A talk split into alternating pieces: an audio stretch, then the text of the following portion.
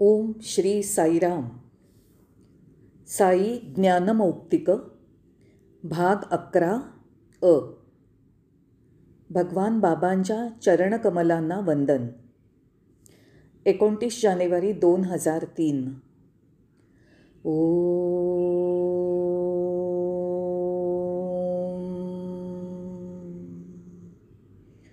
ओ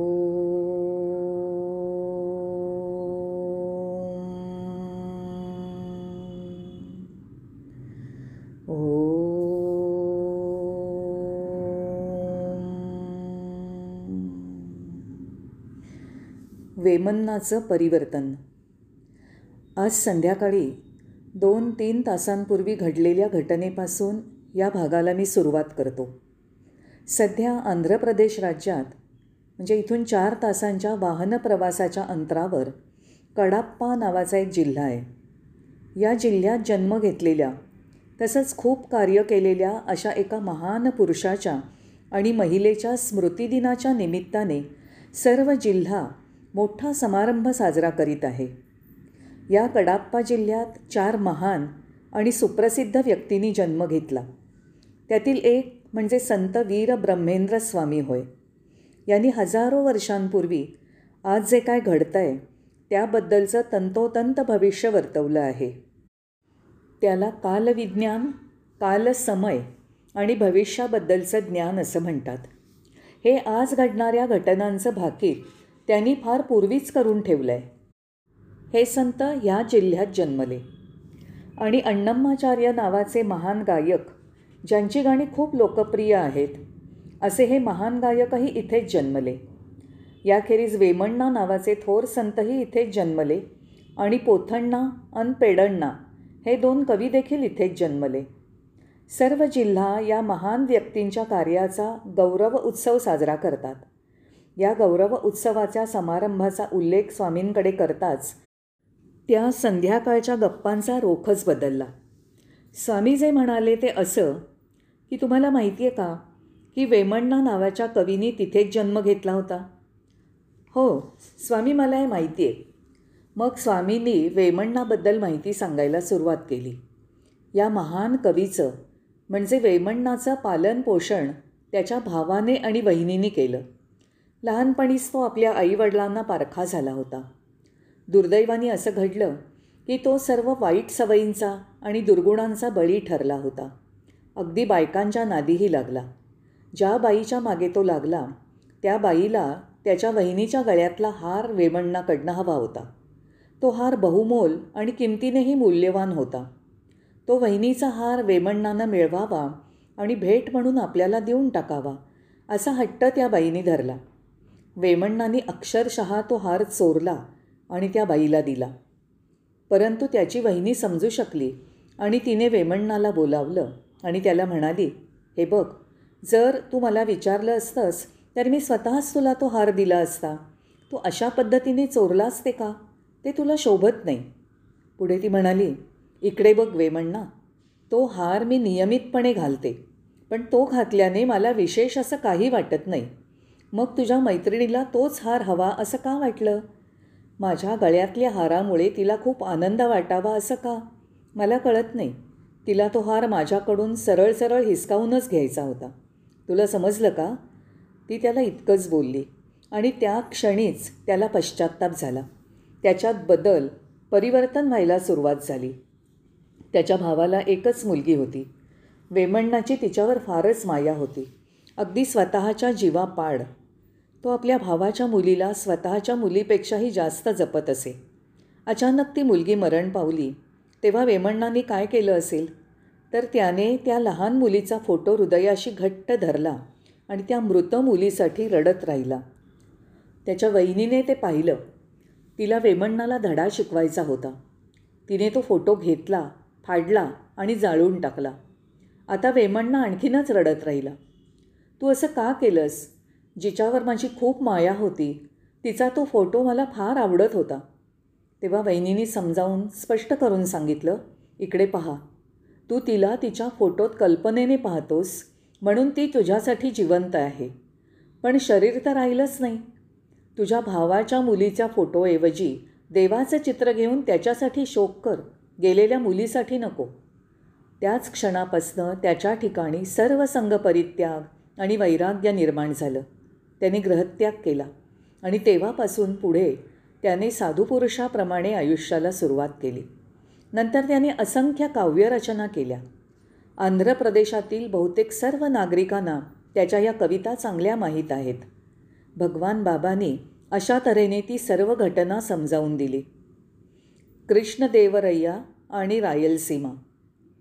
आणि मग मी विचारलं स्वामीजी चित्तूर कडप्पा कर्नूल आणि अनंतपूर या विभागांचा समावेश असलेल्या आंध्र प्रदेशातील या भागाला रायलसीमा असं म्हणतात ते का? बाबा म्हणाले कारण ह्या भागावर कृष्णदेवरय्या या राजाचं राज्य होतं.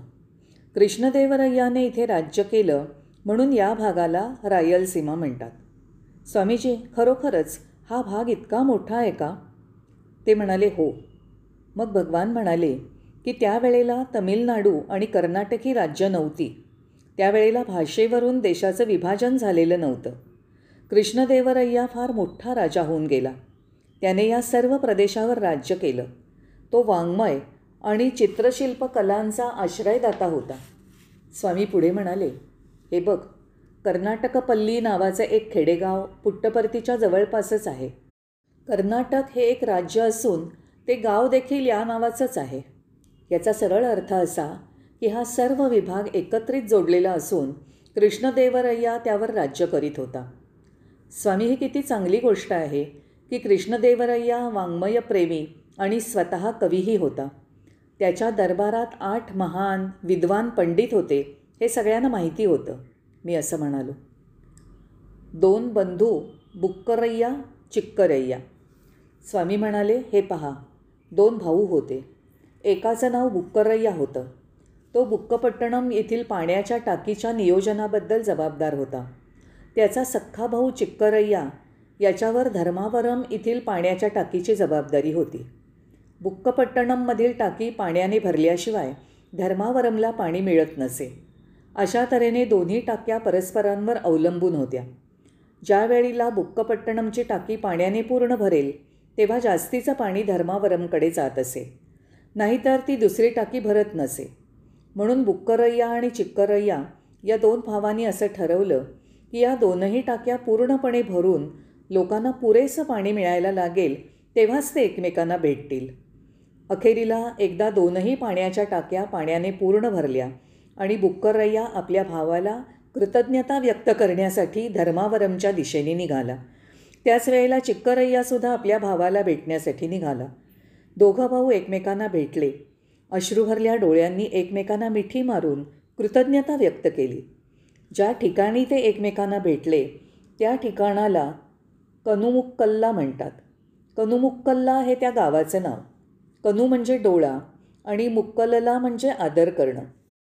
पुढे त्या गावाचं नाव कनुमुक्कलला असं बदललं गेलं.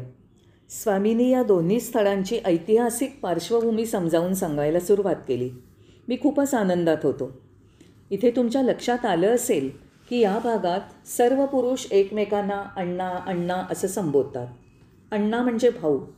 ते अण्णा अण्णा असं म्हणतात. प्रत्येकाला ते अण्णा म्हणतात. एवढंच काय? माझ्या घरातील कामवालीसुद्धा मला अण्णाच म्हणते. माझा धोबी देखील मला अण्णा असंच हाक मारतो म्हणजे अण्णा हे एक आदर दाखवणारा किंवा परस्परांना मान देण्याचं माध्यम झालं आहे कवी तेनाली रामकृष्ण. नंतर बाबांनी तेनाली रामकृष्ण नावाच्या एका कवीची खूपच उत्सुकता वाढवणारी कथा सांगितली. तेनाली रामकृष्ण हा कृष्णदेवरय्या राजदरबारातील एक कवी होता. तो खूपच लक्ष वेधून घेणारा मनोरंजन करणारा मजेशीर गमत्या स्पष्ट वक्ता आणि विनोदबुद्धी असलेला असा कवी होता. तेनाली रामकृष्ण याच्या जीवनाशी निगडित असणाऱ्या दोन घटनांविषयी स्वामींनी सांगितलं. असं दिसतं की राजदरबारातील दुसरे पंडित आणि विद्वान लोकांना तेनाली रामकृष्णबद्दल मत्सर वाटत असे कारण तो राजाच्या अगदी जवळ असायचा. मत्सरी लोकांची ही वृत्ती पूर्वापार चालत आलेली आहे. ते फक्त आत्ताच आणि प्रथमच आहे असं नाही तर पूर्वीपासून असे लोक असतातच. हो म्हणून त्यांनी भर दरबारात तेनाली रामकृष्णाला आव्हान दिलं होतं. महाराज ह्या कवीने हे स्पष्ट करून सांगावं की तळ हातावर केस का नसतात? जर सगळीकडेच केस असतात तर तळ हातावर ते का वाढत नाहीत? का? त्यानं आमच्या या प्रश्नाचं स्पष्टीकरण देणारं उत्तर द्यावं. कवी तेनाली रामकृष्ण हे उठून उभे राहिले आणि म्हणाले महाराज मी याचं स्पष्टीकरण देतो. माझ्या स्वतःच्या तळ हातावर केस नाहीत. कारण आपणाकडून मिळणाऱ्या सर्व भेटवस्तू मी स्वीकारत असतो. त्यामुळे तळ हातावर केस वाढण्यासाठी वेळच नसतो. तेव्हा राजा हसला आणि म्हणाला अरे वा असं का? पण मग इतरांच्या हातावरही केस नसतात असं का? तेनाली रामकृष्ण म्हणाले मी जेव्हा आपण दिलेल्या भेटवस्तू स्वीकारत असतो तेव्हा त्यांना हेवा वाटतो. आणि हेव्यामुळे ते सर्वजण स्वतःचे आपले हात चोळत असतात. म्हणून त्यांच्या हातावर केस वाढू शकत नाहीत. तेनाली रामकृष्णाची विनोदबुद्धीही अशी होती. आणि नंतर भगवान बाबांनी तेनाली रामकृष्णाच्या जीवनाशी निगडित असलेली आणखी एक घटना सांगितली. असं दिसतंय की राजाने तेनाली रामकृष्णाला काही रत्न मौल्यवान खडे आणि सोनं दिलं होतं. तेनाली रामकृष्ण हे मूल्यवान खडे आणि इतर वस्तू घेऊन घरी जात असताना काही चोरांनी त्याला पाहिलं. आणि त्या वस्तू त्यांना चोराव्याशा वाटल्या. तसा त्यांनी निर्णय घेतला आणि त्या रात्री ते तेनाली रामकृष्णाच्या घरी गेले. ते जेव्हा या मूल्यवान वस्तू चोरून घेऊन निघण्याच्या तयारीत होते त्यावेळीच कवी जागा झाला. कवीला उठलेलं पाहताच ते चोर घरातनं पळून जाऊन विहिरीमागे लपून बसले. तेनाली रामकृष्ण चतुर असल्यामुळे घराबाहेर आला. तुम्ही भारतामधल्या बादली दोर आणि रहाट असलेल्या विहिरी पाहिल्या असतीलच. इथले नागरिक अशा तऱ्हेने पाणी काढतात. तेनाली रामकृष्ण विहिरीजवळ गेले आणि त्यांनी विहिरीतून पाणी काढलं. त्यातलं थोडं पाणी स्वतः तोंडात घेतलं. चूळ भरली आणि नंतर जिथे चोर लपले होते त्या बाजूला चूळ फेकली. हा तेनाली रामकृष्ण फारच हुशार माणूस होता बरं का? आणि मग तेनाली रामकृष्णाने एका फडक्यात थोडे दगडगोटे बांधले आणि ते गाठोडं विहिरीत फेकलं. त्याने आपल्या पत्नीला सांगितलं हे बघ आपण हे मूल्यवान हिरे आपल्यापाशी घरी ठेवू शकत नाही कारण चोर कुठल्याही क्षणी येऊ शकतील. म्हणून सावधगिरी म्हणून मी हे मूल्यवान खडे या विहिरीत टाकतोय. पण तेनालीने ते खडे विहिरीत टाकले नाहीत. जे काही टाकलं ते म्हणजे दगडगोट्यांचं गाठोडं होतं. चोराने ती गोष्ट माहीत नव्हती. त्यांना वाटलं की ते हिरे माणकं त्या विहिरीत आहेत आणि ते त्यांना विहिरीतून काढून पळवून न्यायचं होतं. ती संपूर्ण रात्र त्या विहिरीतलं पाणी काढण्याचं काम ते करत राहिले. दुसऱ्या दिवशी सकाळी तेनाली रामकृष्ण उठले. आभारी आहे. या शेतातल्या जमिनीला अजूनपर्यंत पाणीच मिळालं नव्हतं. त्या जमिनीला पाणी हवं होतं. आणि आता तुम्ही ते काम विनामूल्य केलं आहे मी तुमचा फारच आभारी आहे. त्या दिवशी दुपारी भगवान असं म्हणाले. ओम श्री साईराम. साई ज्ञानमौक्तिक भाग अकरा अ. भगवान बाबांच्या चरणकमलांना वंदन. एकोणतीस जानेवारी दोन हजार तीन. ओ.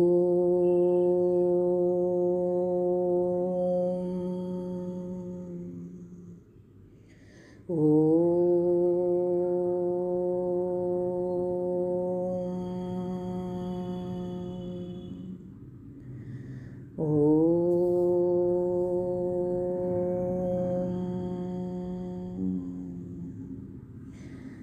वेमन्नाचं परिवर्तन.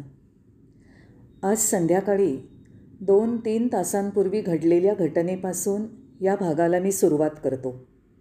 सध्या आंध्र प्रदेश राज्यात म्हणजे इथून चार तासांच्या वाहन प्रवासाच्या अंतरावर कडाप्पा नावाचा एक जिल्हा आहे. या जिल्ह्यात जन्म घेतलेल्या तसंच खूप कार्य केलेल्या अशा एका महान पुरुषाच्या आणि महिलेच्या स्मृतिदिनाच्या निमित्ताने सर्व जिल्हा मोठा समारंभ साजरा करीत आहे. या कडाप्पा जिल्ह्यात चार महान आणि सुप्रसिद्ध व्यक्तींनी जन्म घेतला. त्यातील एक म्हणजे संत वीर ब्रह्मेंद्र स्वामी होय. यांनी हजारो वर्षांपूर्वी आज जे काय घडतं आहे त्याबद्दलचं तंतोतंत भविष्य वर्तवलं आहे. त्याला कालविज्ञान कालसमय आणि भविष्याबद्दलचं ज्ञान असं म्हणतात. हे आज घडणाऱ्या घटनांचं भाकीत त्यांनी फार पूर्वीच करून ठेवलं आहे हे संत ह्या जिल्ह्यात जन्मले. आणि अण्णम्माचार्य नावाचे महान गायक ज्यांची गाणी खूप लोकप्रिय आहेत असे हे महान गायकही इथेच जन्मले. याखेरीज वेमण्णा नावाचे थोर संतही इथेच जन्मले आणि पोथण्णा अन पेडण्णा हे दोन कवी देखील इथेच जन्मले. सर्व जिल्हा या महान व्यक्तींच्या कार्याचा गौरव उत्सव साजरा करतात. या गौरव उत्सवाच्या समारंभाचा उल्लेख स्वामींकडे करताच त्या संध्याकाळच्या गप्पांचा रोखच बदलला. स्वामी जे म्हणाले ते असं की तुम्हाला माहिती आहे का की वेमण्णा नावाच्या कवीनी तिथेच जन्म घेतला होता? हो स्वामी मला हे माहिती आहे मग स्वामींनी वेमण्णाबद्दल माहिती सांगायला सुरुवात केली. या महान कवीचं म्हणजे वेमण्णाचं पालन पोषण त्याच्या भावाने आणि वहिनीने केलं. लहानपणीच तो आपल्या आईवडिलांना पारखा झाला होता. दुर्दैवाने असं घडलं की तो सर्व वाईट सवयींचा आणि दुर्गुणांचा बळी ठरला होता. अगदी बायकांच्या नादीही लागला. ज्या बाईच्या मागे तो लागला त्या बाईला त्याच्या वहिनीच्या गळ्यातला हार वेमण्णाकडनं हवा होता. तो हार बहुमोल आणि किमतीनेही मूल्यवान होता. तो वहिनीचा हार वेमण्णानं मिळवावा आणि भेट म्हणून आपल्याला देऊन टाकावा असा हट्ट त्या बाईने धरला. वेमण्णाने अक्षरशः तो हार चोरला आणि त्या बाईला दिला. परंतु त्याची वहिनी समजू शकली आणि तिने वेमण्णाला बोलावलं आणि त्याला म्हणाली हे बघ जर तू मला विचारलं असतंस तर मी स्वतःच तुला तो हार दिला असता. तू अशा पद्धतीने चोरलास ते का? ते तुला शोभत नाही. पुढे ती म्हणाली इकडे बघ वेमण्णा तो हार मी नियमितपणे घालते पण तो घातल्याने मला विशेष असं काही वाटत नाही. मग तुझ्या मैत्रिणीला तोच हार हवा असं का वाटलं? माझ्या गळ्यातल्या हारामुळे तिला खूप आनंद वाटावा असं का? मला कळत नाही. तिला तो हार माझ्याकडून सरळ सरळ हिसकावूनच घ्यायचा होता. तुला समजलं का? ती त्याला इतकंच बोलली आणि त्या क्षणीच त्याला पश्चाताप झाला. त्याच्यात बदल परिवर्तन व्हायला सुरुवात झाली. त्याच्या भावाला एकच मुलगी होती. वेमण्णाची तिच्यावर फारच माया होती. अगदी स्वतःच्या जीवापाड. तो आपल्या भावाच्या मुलीला स्वतःच्या मुलीपेक्षाही जास्त जपत असे. अचानक ती मुलगी मरण पावली. तेव्हा वेमण्णाने काय केलं असेल? तर त्याने त्या लहान मुलीचा फोटो हृदयाशी घट्ट धरला आणि त्या मृत मुलीसाठी रडत राहिला. त्याच्या वहिनीने ते पाहिलं. तिला वेमण्णाला धडा शिकवायचा होता. तिने तो फोटो घेतला फाडला आणि जाळून टाकला. आता वेमण्णा आणखीनच रडत राहिला. तू असं का केलंस? जिच्यावर माझी खूप माया होती तिचा तो फोटो मला फार आवडत होता. तेव्हा वहिनीने समजावून स्पष्ट करून सांगितलं इकडे पहा. तू तिला तिच्या फोटोत कल्पनेने पाहतोस म्हणून ती तुझ्यासाठी जिवंत आहे. पण शरीर तर राहिलंच नाही. तुझ्या भावाच्या मुलीच्या फोटोऐवजी देवाचं चित्र घेऊन त्याच्यासाठी शोक कर. गेलेल्या मुलीसाठी नको. त्याच क्षणापासनं त्याच्या ठिकाणी सर्व संघपरित्याग आणि वैराग्य निर्माण झालं. त्याने ग्रहत्याग केला. आणि तेव्हापासून पुढे त्याने साधुपुरुषाप्रमाणे आयुष्याला सुरुवात केली. नंतर त्याने असंख्य काव्यरचना केल्या. आंध्र प्रदेशातील बहुतेक सर्व नागरिकांना त्याच्या या कविता चांगल्या माहीत आहेत. भगवान बाबांनी अशा तऱ्हेने ती सर्व घटना समजावून दिली. कृष्णदेवरय्या आणि रायलसीमा. आणि मग मी विचारलं स्वामीजी चित्तूर कडप्पा कर्नूल आणि अनंतपूर या विभागांचा समावेश असलेल्या आंध्र प्रदेशातील या भागाला रायलसीमा असं म्हणतात ते का? बाबा म्हणाले कारण ह्या भागावर कृष्णदेवरय्या या राजाचं राज्य होतं. कृष्णदेवरय्याने इथे राज्य केलं म्हणून या भागाला रायलसीमा म्हणतात. स्वामीजी खरोखरच हा भाग इतका मोठा आहे का? ते म्हणाले हो. मग भगवान म्हणाले की त्यावेळेला तमिळनाडू आणि कर्नाटक ही राज्य नव्हती. त्यावेळेला भाषेवरून देशाचं विभाजन झालेलं नव्हतं. कृष्णदेवरय्या फार मोठा राजा होऊन गेला. त्याने या सर्व प्रदेशावर राज्य केलं. तो वाङ्मय आणि चित्रशिल्प कलांचा आश्रयदाता होता. स्वामी पुढे म्हणाले हे बघ कर्नाटकपल्ली नावाचं एक खेडेगाव पुट्टपर्तीच्या जवळपासच आहे. कर्नाटक हे एक राज्य असून ते गाव देखील या नावाचंच आहे. याचा सरळ अर्थ असा की हा सर्व विभाग एकत्रित जोडलेला असून कृष्णदेवरय्या त्यावर राज्य करीत होता. स्वामी ही किती चांगली गोष्ट आहे की कृष्णदेवरय्या वाङ्मयप्रेमी आणि स्वतः कवीही होता. त्याच्या दरबारात आठ महान विद्वान पंडित होते हे सगळ्यांना माहिती होतं मी असं म्हणालो. दोन बंधू बुक्करय्या चिक्करय्या. स्वामी म्हणाले हे पहा दोन भाऊ होते. एकाचं नाव बुक्करय्या होतं. तो बुक्कपट्टणम येथील पाण्याच्या टाकीच्या नियोजनाबद्दल जबाबदार होता. त्याचा सख्खा भाऊ चिक्करय्या याच्यावर धर्मावरम येथील पाण्याच्या टाकीची जबाबदारी होती. बुक्कपट्टणममधील टाकी पाण्याने भरल्याशिवाय धर्मावरमला पाणी मिळत नसे. अशा तऱ्हेने दोन्ही टाक्या परस्परांवर अवलंबून होत्या. ज्या वेळीला बुक्कपट्टणमची टाकी पाण्याने पूर्ण भरेल तेव्हा जास्तीचं पाणी धर्मावरमकडे जात असे. नाहीतर ती दुसरी टाकी भरत नसे. म्हणून बुक्करय्या आणि चिक्करय्या या दोन भावांनी असं ठरवलं की या दोनही टाक्या पूर्णपणे भरून लोकांना पुरेसं पाणी मिळायला लागेल तेव्हाच ते एकमेकांना भेटतील. अखेरीला एकदा दोनही पाण्याच्या टाक्या पाण्याने पूर्ण भरल्या आणि बुक्करय्या आपल्या भावाला कृतज्ञता व्यक्त करण्यासाठी धर्मावरमच्या दिशेने निघाला. त्याच वेळेला चिक्करय्यासुद्धा आपल्या भावाला भेटण्यासाठी निघाला. दोघं भाऊ एकमेकांना भेटले. अश्रूभरल्या डोळ्यांनी एकमेकांना मिठी मारून कृतज्ञता व्यक्त केली. ज्या ठिकाणी ते एकमेकांना भेटले त्या ठिकाणाला कनुमुक्कल्ला म्हणतात. कनुमुक्कल्ला हे त्या गावाचं नाव. कनू म्हणजे डोळा आणि मुक्कलला म्हणजे आदर करणं. पुढे त्या गावाचं नाव कनुमुक्कलला असं बदललं गेलं. स्वामींनी या दोन्ही स्थळांची ऐतिहासिक पार्श्वभूमी समजावून सांगायला सुरुवात केली. मी खूपच आनंदात होतो. इथे तुमच्या लक्षात आलं असेल की या भागात सर्व पुरुष एकमेकांना अण्णा अण्णा असं संबोधतात. अण्णा म्हणजे भाऊ. ते अण्णा अण्णा असं म्हणतात. प्रत्येकाला ते अण्णा म्हणतात. एवढंच काय? माझ्या घरातील कामवालीसुद्धा मला अण्णाच म्हणते. माझा धोबी देखील मला अण्णा असं चाप मारतो म्हणजे अण्णा हे एक आदर दाखवणारा किंवा परस्परांना मान देण्याचं माध्यम झालं आहे कवी तेनाली रामकृष्ण. नंतर बाबांनी तेनाली रामकृष्ण नावाच्या एका कवीची खूपच उत्सुकता वाढवणारी कथा सांगितली. तेनाली रामकृष्ण हा कृष्णदेवरय्या राजदरबारातील एक कवी होता. तो खूपच लक्ष वेधून घेणारा मनोरंजन करणारा मजेशीर गमत्या स्पष्ट वक्ता आणि विनोदबुद्धी असलेला असा कवी होता. तेनाली रामकृष्ण याच्या जीवनाशी निगडित असणाऱ्या दोन घटनांविषयी स्वामींनी सांगितलं. असं दिसतं की राजदरबारातील दुसरे पंडित आणि विद्वान लोकांना तेनाली रामकृष्णबद्दल मत्सर वाटत असे कारण तो राजाच्या अगदी जवळ असायचा. मत्सरी लोकांची ही वृत्ती पूर्वापार चालत आलेली आहे.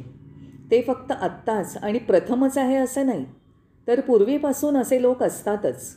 हो म्हणून त्यांनी भर दरबारात तेनाली रामकृष्णाला आव्हान दिलं होतं. महाराज ह्या कवीने हे स्पष्ट करून सांगावं की तळ हातावर केस का नसतात? जर सगळीकडेच केस असतात तर तळ हातावर ते का वाढत नाहीत? का? त्यानं आमच्या या प्रश्नाचं स्पष्टीकरण देणारं उत्तर द्यावं. कवी तेनाली रामकृष्ण हे उठून उभे राहिले आणि म्हणाले महाराज मी याचं स्पष्टीकरण देतो. माझ्या स्वतःच्या तळ हातावर केस नाहीत. कारण आपणाकडून मिळणाऱ्या सर्व भेटवस्तू मी स्वीकारत असतो. त्यामुळे तळ हातावर केस वाढण्यासाठी वेळच नसतो. तेव्हा राजा हसला आणि म्हणाला अरे वा असं का? पण मग इतरांच्या हातावरही केस नसतात असं का? तेनाली रामकृष्ण म्हणाले मी जेव्हा आपण दिलेल्या भेटवस्तू स्वीकारत असतो तेव्हा त्यांना हेवा वाटतो. आणि हेव्यामुळे ते सर्वजण स्वतःचे आपले हात चोळत असतात. म्हणून त्यांच्या हातावर केस वाढू शकत नाहीत. तेनाली रामकृष्णाची विनोदबुद्धीही अशी होती. आणि नंतर भगवान बाबांनी तेनाली रामकृष्णाच्या जीवनाशी निगडित असलेली आणखी एक घटना सांगितली. असं दिसतंय की राजाने तेनाली रामकृष्णाला काही रत्न मौल्यवान खडे आणि सोनं दिलं होतं. तेनाली रामकृष्ण हे मूल्यवान खडे आणि इतर वस्तू घेऊन घरी जात असताना काही चोरांनी त्याला पाहिलं आणि त्या वस्तू त्यांना चोराव्याशा वाटल्या. तसा त्यांनी निर्णय घेतला आणि त्या रात्री ते तेनाली रामकृष्णाच्या घरी गेले.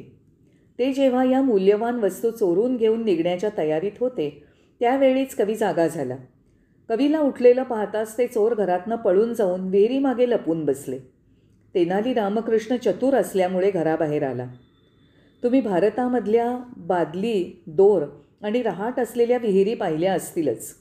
इथले नागरिक अशा तऱ्हेने पाणी काढतात. तेनाली रामकृष्ण विहिरीजवळ गेले आणि त्यांनी विहिरीतून पाणी काढलं. त्यातलं थोडं पाणी स्वतः तोंडात घेतलं. चूळ भरली आणि नंतर जिथे चोर लपले होते त्या बाजूला चूळ फेकली. हा तेनाली रामकृष्ण फारच हुशार माणूस होता बरं का? आणि मग तेनाली रामकृष्णाने एका फडक्यात थोडे दगडगोटे बांधले आणि ते गाठोडं विहिरीत फेकलं. त्याने आपल्या पत्नीला सांगितलं हे बघ आपण हे मूल्यवान हिरे आपल्यापाशी घरी ठेवू शकत नाही. कारण चोर कुठल्याही क्षणी येऊ शकतील. म्हणून सावधगिरी म्हणून मी हे मूल्यवान खडे या विहिरीत टाकतोय. पण तेनालीने ते खडे विहिरीत टाकले नाहीत. जे काही टाकलं ते म्हणजे दगड गोट्यांचं गाठोडं होतं. चोराने ती गोष्ट माहीत नव्हती. त्यांना वाटलं की ते हिरे माणकं त्या विहिरीत आहेत आणि ते त्यांना विहिरीतून काढून पळवून न्यायचं होतं. ती संपूर्ण रात्र त्या विहिरीतलं पाणी काढण्याचं काम ते करत राहिले. दुसऱ्या दिवशी सकाळी तेनाली रामकृष्ण उठले. आभारी आहे. या शेतातल्या जमिनीला अजूनपर्यंत पाणीच मिळालं नव्हतं. त्या जमिनीला पाणी हवं होतं. आणि आता तुम्ही ते काम विनामूल्य केलं आहे मी तुमचा फारच आभारी आहे. त्या दिवशी दुपारी भगवान असं म्हणाले.